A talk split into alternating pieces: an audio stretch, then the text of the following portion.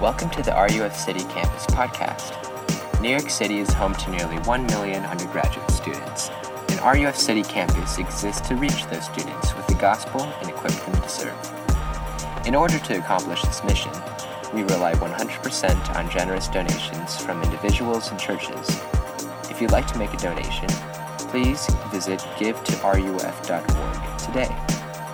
Thank you for listening. We hope you enjoy this podcast. I love that we can sing the song that we just sang uh, because it's a song about sorrow. And uh, I love that there's an admission in that song that, that sorrow is actually a, a huge part of the Christian life. Um, that weariness, right? We're talking about weariness and sorrows and waves of trouble rolling over us and gloomy doubts prevailing. And there's an honesty there that I think is really important for us as Christians um, to recognize, or even if you're not a Christian, to recognize that Christianity is not about um, pretending like everything is okay when it's actually not. And so I, I, appreciate that about what we just sang. And I actually think that that uh, dovetails nicely with what we're talking about tonight. We, we've been studying the book of Exodus all semester. And in the book of Exodus, what we have seen is that there are true stories here. They really happened and that they actually are, have universal application um, that they help us to make sense out of our lives in this world. And tonight, um, the, the verses that we're going to look at are going to help us to make sense out of our longings. And in some ways, the, the song that we just sang are about when our longings for life in this world are not met. And this passage is going to help us to make sense out of that because we are fundamentally creatures of longing. We are creatures of desire. It's, it's who we are. Jamie Smith is a philosopher. He puts it this way he says the center of gravity of the human person is located not in the intellect, not in the mind, but in the heart. The heart is the existential chamber of our love. And our most fundamental mode of orientation to the world is love. The human heart is part compass and part internal guidance system. The longings of our hearts both point us in the direction of the thing we desire and propel us toward it. What, what is Smith saying? He's saying, listen, we are primarily creatures of longing, creatures of desire. And the things that we long for both set the course and are the fuel, sending us towards the things that we long for, the things that we desire. And the problem with that is um, that we long for lots of things and we rarely get the things that we long for.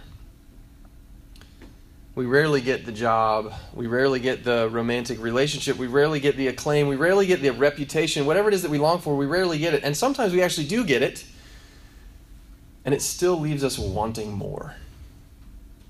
I think I've mentioned this to you guys a, a few times. A number of years ago, Jim Carrey, you guys know who Jim Carrey is, right? Please say yes. Um, star of Dumb and Dumber. Have you guys seen that movie, by the way? All right, we're going to have a movie night. We're going to watch Dumb and Dumber. Um, it's good for your soul. Uh, but Jim Carrey, he was getting a Lifetime Achievement Award from like the Kids' Choice Awards or something like that. And during, they, they give those away apparently. And during his acceptance speech, he said something to the effect of, I hope that everyone gets rich and famous and accomplishes all of their dreams so that they can realize that that's not the answer. Because what Carrey, I mean, here's a guy who has accomplished everything um, he's rich, he's famous, people love him, he's had a hugely successful career, and yet he's saying, I've gotten everything I've wanted, and it's not the answer.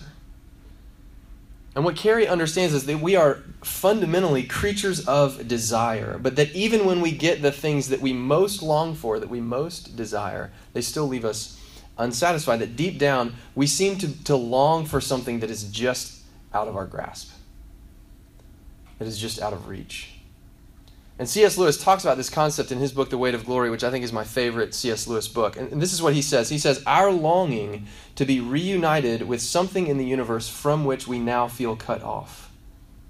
To be on the inside of some door which we have always seen from the outside is no mere neurotic fancy, but it is the truest index of our real situation. In other words, what, what Lewis is saying is that that unfulfilled longing is actually the truest index of what it's like to be a human in the fallen world. It is a, a, very accurate depiction of what it means to be human, to long to be reunited with something that we feel cut off from.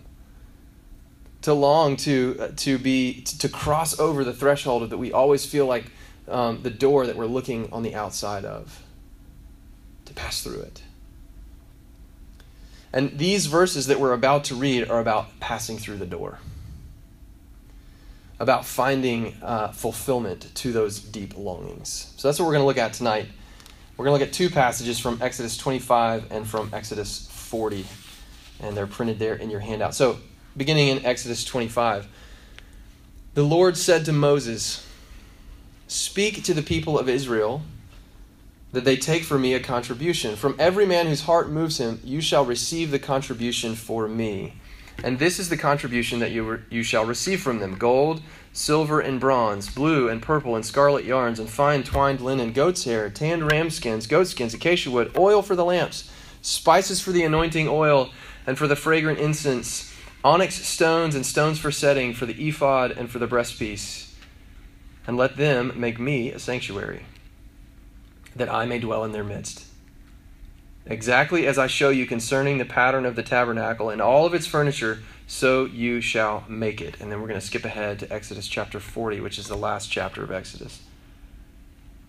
The Lord spoke to Moses, saying, On the first day of the month, you shall erect the tabernacle of the tent of meeting, and you shall put it in the ark, put in it the ark of the testimony. And you shall screen the ark with the veil and you shall bring in the table and arrange it, and you shall bring in the lampstand and set up its lamps. And you shall put the golden altar for incense before the ark of the testimony, and set up the screen for the door of the tabernacle. And you shall set the altar of burnt offering before the door of the tabernacle of the tent of meeting, and place the basin between the tent of meeting and the altar, and put water in it. And you shall set up the court all around, and hang up the screen for the gate of the court. Then you shall take the anointing oil and anoint the tabernacle and all that is in it, and consecrate it and all its furniture, so that it, so that it may, may become holy. You shall also anoint the altar of burnt offering and all its utensils, and consecrate the altar, so that the altar may become most holy. And you shall also anoint the basin and its stand, and consecrate it. Then you shall bring Aaron and his sons, those are the priests to the entrance of the tent of meeting, and you shall wash them with water, and put on Aaron the holy garments. And you shall anoint him and consecrate him, that he may serve me as priest. And you shall bring his sons also, and put coats on them, and anoint them. And as you anointed their as you anointed their father, that they may serve me as priests. And their anointing shall admit them to a perpetual priesthood throughout their generations. This Moses did according to all that the Lord commanded him. So he did.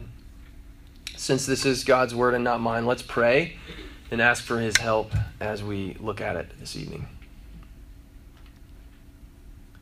Lord, we do thank you for this word. It is confusing. And there's a lot in here that doesn't really make sense to us. And so I ask that you would help us, that you would come and be our teacher, Holy Spirit. Teach us what it is that you're doing here through the tabernacle, uh, moving down into the midst of your people, and why that matters. It's in Jesus we pray these things. Amen. So, this ring here represents a promise. It represents a promise that my wife and I made to one another uh, almost 10 years ago in about a month. Almost 10 years ago, we stood up before God and before our friends and before our families, and we said, Nothing will separate us. Nothing will separate us but death. Not riches, not poverty, um, not health, not sickness, um, for better or for worse, that no matter what happens, I am yours and you are mine. And this ring is, is a representation of that promise, but it also represents um, the work that we have had to do to keep those promises uh, the joy and the sorrow, the happiness and the hurt and the forgiveness and the hope and like all of that is wrapped up within and represented by this ring. Everything that we have experienced in our marriage together.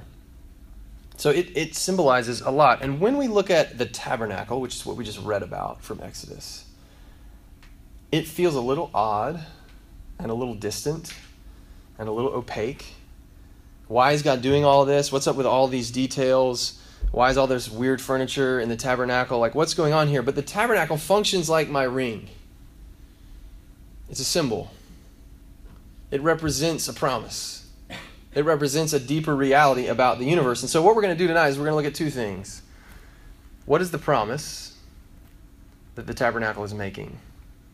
And how does God fulfill that promise? What is the promise and how does God fulfill it? So, first, what is the promise? Some of you in this room, maybe a few times in your life, have resolved at the beginning of a year to read through the whole Bible.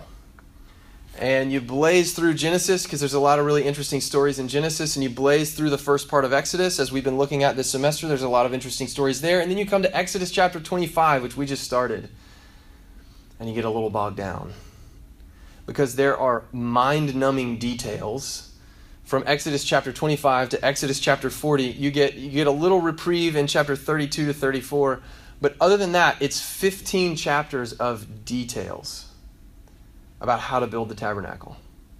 What kind of stones are going in there? What kind of curtains you need to make? And what kind of uh, fabric you need to use to weave the curtains together? And what kind of uh, designs are you going to weave into that fabric? And how are you going to build the Ark of the Covenant? And what's going to go in the Ark of the Covenant? And how many rings are supposed to be on the sides of the Ark of, Ark of the Covenant? And how many poles are going through those rings to carry the Ark? Like, so much detail for 15 chapters. And at that point in the year, maybe it's March or February or whenever it is, you're like, I'm done, I'm out. I can't do this anymore. And you're like, well, maybe I'll skip to the next book. And then the next book is Leviticus, and that's even harder to read. And so you're just, you're out, you're done. What I want to do tonight, I, we're not going to go through all of those details. That would be uh, ridiculous. What I want to do is to show you a few of those details and how they actually point to something very significant. In the passage that we just read from chapter 25, you may have noticed that God instructs the people to bring a bunch of stuff.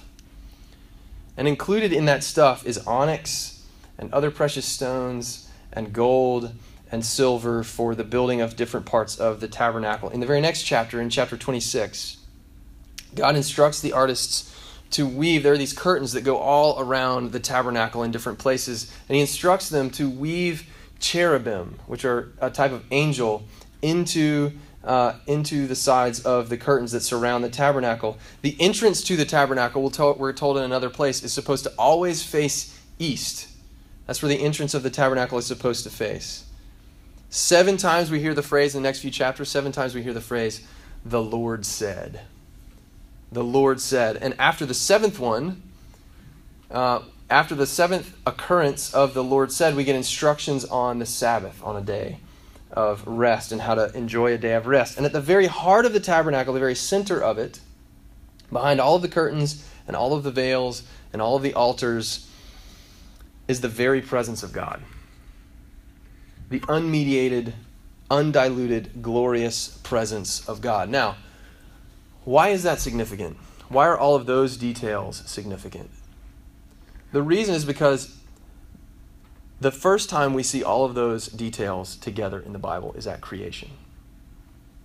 At the very be- beginning of the Bible, in Genesis chapter 2, um, it tells us that Eden, um, there were these precious stones like onyx, and other precious stones. And there was a place full of gold and silver, and the gold and silver there was pure and good. And after Adam and Eve get kicked out of the garden, uh, God sets up a cherubim, an angel, over the gate. And where's the gate? It's on the east side of the garden. And we're also told, um, you know, you hear in Genesis chapter 1, you hear the phrase, the Lord said. And how many times do you hear it? Seven times. And after each one, what do you hear? You hear things like, let there be light. And after the seventh one, what happens? God rests. There's Sabbath. And we're told that in the Garden of Eden, Adam and Eve walk with God in the cool of the day. That God's original design for creation was to make the earth his home, where he could be present with his people and his people could be with him in perfect harmony. They, they had the unmediated, undiluted presence, the glory of God in their midst. And because of that, everything about their world was right. There was no sickness, and no sorrow, and no disease, and no sin, and no death. They lived in the world that we long to live in. They lived in the world that we long to live in. They have everything that we long for. You long to live in a world without anxiety, and insecurity. And so do I. And they had that.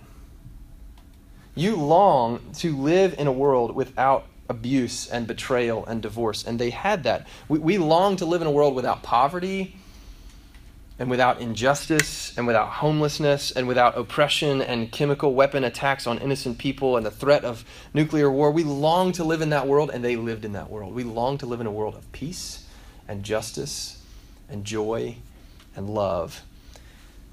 And God longs for that world also. And that's why he gave us the tabernacle.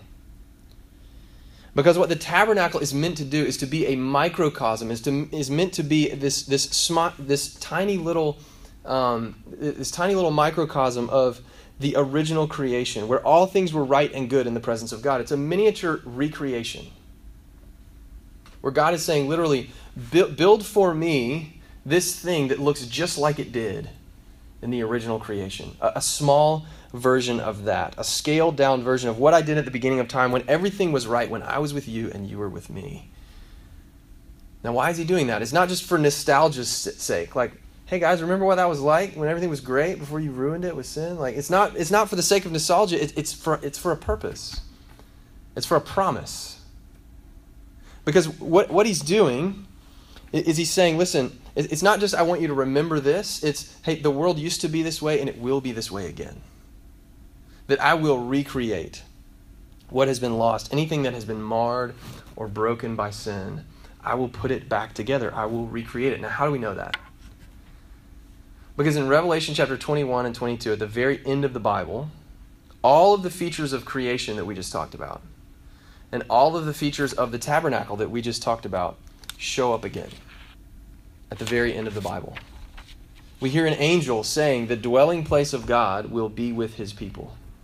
They will be his people, and he will be with them as their God. The throne room of God, the dwelling place of God, is depicted as a holy city. And that holy city is descending down to earth, and the walls of that city are adorned with jewels like onyx and other precious stones. And the city itself is built with pure gold, is what Revelation says. And this tabernacle is descending to fill the whole cosmos, to fill the entire world. And as it does so, the unmediated, unfiltered, glorious presence of God fills the entire earth.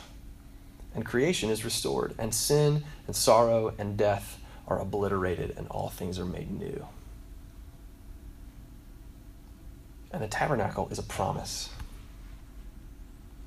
that you get to walk through the door.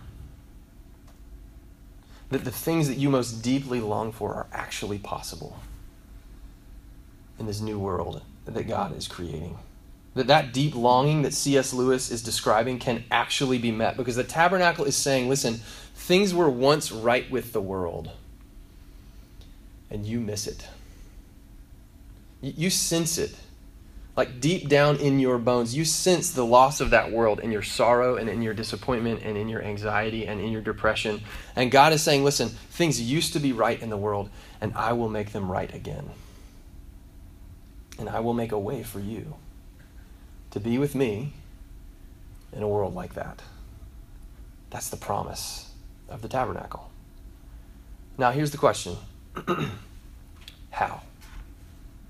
How is God going to achieve all of that? How is He going to fulfill this promise? The short answer is through the furniture. That makes sense, right? Through the furniture, through the furniture of the tabernacle. The way that you arrange the furniture in your home shows what is important to you when uh, when we were in grad school in St. Louis, we had some neighbors who kept their television on a cart in the closet, and we knew that they kept their television on a cart in the closet because they lived upstairs from us and when they would get it out we could hear them rolling it around in their apartment and they would only bring it out on special occasions like to watch the super bowl or to have a movie night with friends or whatever but if you come into our apartment you will notice that in our living room, the focal point of our living room is the television because we place a much higher importance on television than our friends in grad school did. The way that we arranged our furniture shows what was important to us. They didn't really care about television that much. We care about it a lot more, maybe too much. If you walk into our apartment right now, you will notice um, that right in the hallway, there's this little white uh, like table thingy, and on top of that is this lifetime supply bottle of uh, of hand sanitizer. We call it Rubby Scrubby with our kids. And the reason that we do that, the way that we arrange our furniture shows what's important to us because there are a lot of wonderful things about New York City, but one of the not so wonderful things about New York City is that it is a germ factory. And we have small children who also happen to be germ factories and germ collectors. And so we put that there as a fixture in our home because every time we walk through the door, we want our kids to know hey, you got, you got to put on Rubby Scrubby. Take off your shoes and put on Rubby Scrubby. Because we want to eradicate germs in our home right? The way that we arrange our furniture shows what's important to us. Television is important to us. Cleanliness and health are important to us. And when you enter into the tabernacle, the way that God arranges the furniture in his dwelling place shows what is important to him. We read in uh, chapter 45, this is long passage, about all the different things that are inside the tabernacle. There's a diagram for it in your handout. You can look at it. At the very heart of the tabernacle is this place called the most holy place, or other, other times referred to as the Holy of Holies. And that is the place where the glory of God dwelt. His unmediated, glorious presence were, was there. But there were all sorts of barriers between you and the Holy of Holies. That you couldn't just waltz in there there were all sorts of barriers between the people and the presence of God. There were curtains and basins and lampstands and tables. And right by the front door is this giant bronze altar. And God putting the altar there, God arranging the furniture in this particular way, is His way of saying, if you want to enter into this holy place, if you want to be in my presence, there will be blood. It's his way of showing what's important to him. And, and that's really not the answer that we want, because we all, if we're honest, want to be able to make our way to God on our own terms. Want to be able to make our way to God in the way that we decide and not in the way that He decides. There, in most of us, there is a religious impulse. And in this religious impulse, we think if I do the things that I'm supposed to do, then God will have to let me in.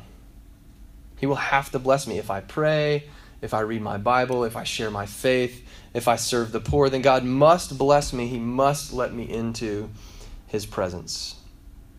But the altar gets up in your face about that a little bit. Because if you were an Israelite and, and you wanted to draw near to God, and you go to the tabernacle, you walk in, and you don't, what you don't see is a space to pray. And what you don't see is a scroll of Scripture to read and meditate on. And what you don't see is a pagan to evangelize. What you see is a place of slaughter.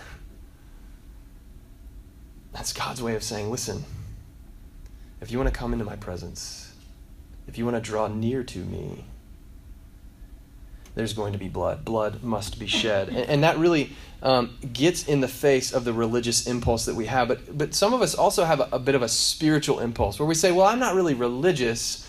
I, I'm not really interested in imposing a grid of spiritual activities on me or on anyone else, but I am a spiritual person. And, and so I, I, do I do long to connect with God, and so I have sort of figured out what works for me, and I'm happy for you to figure out what works for you. And however you understand God, you find the right way for you to tap into that and access that as a resource for you to make your life better. In other words, it's another way of saying, I, I want to set the terms. I want to relate to God the way that I want to relate to God, the way that I think I should be able to relate to God. And the problem with that is that God sets this giant altar at the door of the tabernacle. That you, he's basically saying, You can't just come to me in your own terms, that I must set the terms, that if you want to be in my presence, you can't just make it up as you go along. Blood must be shed. You have to come through the blood. And God is, is not apologetic about this in the least. That he does not back away from his holiness and what that requires. Because the altar is not in the back of the tabernacle or in the basement or shoved on a cart in a closet somewhere. It, it's front and center. You can't miss it when you walk in. And, and I think we are um, a bit taken aback by the bloodiness of all of it. We think, How could God be so bloodthirsty? Why does he require blood to go into his presence? I mean, thousands upon thousands of bulls and goats were slaughtered on this altar. And we think, I thought God was gracious and forgiving. What gives? Why does this have to be the way that it is? And the reason is because, is because that is not how holiness works. That if you want to enter into the presence of someone who is holy, you have to go through a cleansing process. We've talked about this before. If you want to go meet with the president in the Oval Office, you can't just waltz in there. You have to go through a cleansing process. You will have to be, uh, they will have to do background checks. You will have to be patted down. You uh, will have to go through metal detectors and run your bags and belongings through metal detector. Like you have to go through a cleansing process to enter into the presence of someone who is holy. And the blood is the same thing here. It is the cleansing process. See, the, the presence of the blood is not the truly jarring thing here in this passage. The truly jarring thing is not that there's blood required to be in his presence, but it's, it's that he actually allows us to be in his presence at all. Because what the tabernacle teaches us about God is that He is the kind of God who wants to be with the people who are His enemies, who wants to be with the people who disobey Him, who rebel against Him, sometimes flagrantly. That God is the kind of God who wants to be with the people who will be the, the very reason for His own Son's death. That the God who makes no apology for his holiness, the God who puts an altar at his front door, is also the God who sends his own son to be slaughtered to save his enemies. When John opens his gospel in John chapter 1, verse 14, he talks about how Jesus, the Word, took on flesh and dwelt among us. Do you know what that word in the Greek is when he says he dwelt among us? He tabernacled. He tabernacled. That when Jesus came, he came and he tabernacled. He, he became the place where the unmediated, glorious presence of God dwells. That he is the God behind all the barriers in the tabernacle. But not only is he the God behind all the barriers, he is the way through all the barriers. He's the way through them.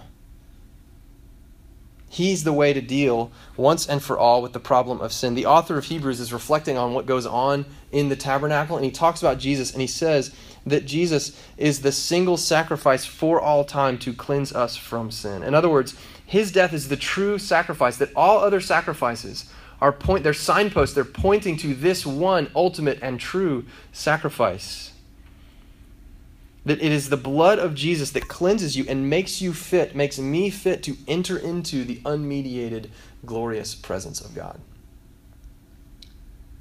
And it's that and that alone that does it. That when you put your trust in Him, there are no more barriers. Nothing stands between you and God and he welcomes you into his presence with joy. Nothing can keep you from him. Not your pride in the greatest thing you've ever done, and not your shame in the worst thing that you've ever done. Nothing can keep you from him. And this is the arc. This is, this is the bend of the book of Exodus. And quite frankly, the bend of the Bible. This is the mission of God in the Bible not merely to, to free his people from slavery. It includes that, but it's not merely that. It's to bring them into his presence and to make all things new. C.S. Lewis said, If I find in myself longings which nothing in this world can satisfy, then the only logical explanation is that I was made for another world. When you find yourself disappointed because this life does not satisfy you, I'm not so sure that's a bad thing. Because I think what's actually happening in your disappointment is it's your heart's way of telling you there's another world. There's another world. Don't ignore that disappointment. Don't drown it out. Don't press into it and bring it to Jesus. Because the promise of the tabernacle is that, is that your disappointment is not a lie, it's actually the truest thing about you. because it's telling you there's another world. And the tabernacle is promising it's coming. God is busy remaking that new world. And He wants you there with Him. Do you know that? thank you